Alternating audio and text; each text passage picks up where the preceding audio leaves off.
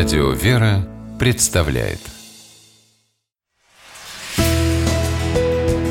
Литературный навигатор Здравствуйте! У микрофона Анна Шапилева.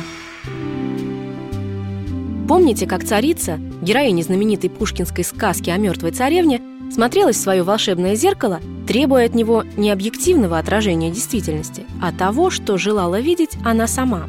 Когда читаешь роман Вениамина Каверина «Перед зеркалом», почему-то именно этот образ настойчиво всплывает в памяти. Хотя и сюжет произведения вовсе не сказочный, да и зеркало в нем имеет скорее символическое, а не буквальное значение. Зеркалом, в котором героиня романа, художница Елизавета Тураева, долгие годы настойчиво пыталась отражаться такой, какой она сама себе казалась, а не такой, какой на самом деле была, стал молодой профессор математики Константин Карновский. Лиза и Костя познакомились на гимназическом балу, когда оба были совсем еще юными, а потом стали переписываться. Переписка эта длилась долгие 12 лет, за которые герои лишь несколько раз виделись друг с другом. Но все эти годы они мучительно пытались понять, что же все-таки за чувство накрепко связало их друг с другом. Писать о такой вот дружбе на грани любви, наверное, непросто. И Вениамин Каверин в своем романе «Перед зеркалом» для того, чтобы передать всю эмоциональность столь сильного, но невероятно противоречивого чувства, выбрал, кажется, самый подходящий для этого литературный жанр – эпистолярный. Роман представляет собой письма героев, написанные под влиянием разных настроений из разных городов и даже частей света. Не всегда по порядку, не обязательно с ответом.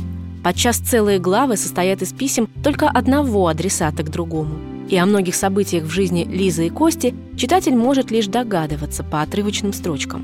Но именно это и делает роман по-настоящему увлекательным, а его героев – живыми людьми, совершающими порой в жизни роковые ошибки. Как ни странно, этот роман приобретает новый смысл и остается актуальным и в современную интернет-эпоху, когда личный контакт между людьми подчас полностью заменяет электронная переписка и общение в соцсетях. И здесь тоже срабатывает тот самый пушкинский принцип волшебного зеркала.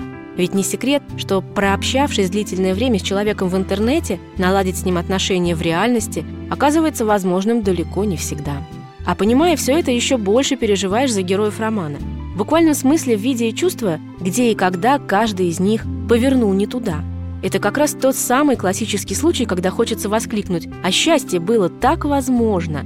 И кажется, что именно здесь кроется особая задумка автора. Может быть, таким способом Вениамин Каверин в своей книге «Перед зеркалом» и кого-то из нас вовремя предостережет от опасности разрушить свое счастье собственными руками. С вами была программа «Литературный навигатор» – ее ведущая Анна Шапилева.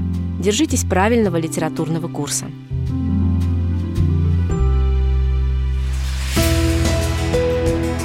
Литературный навигатор.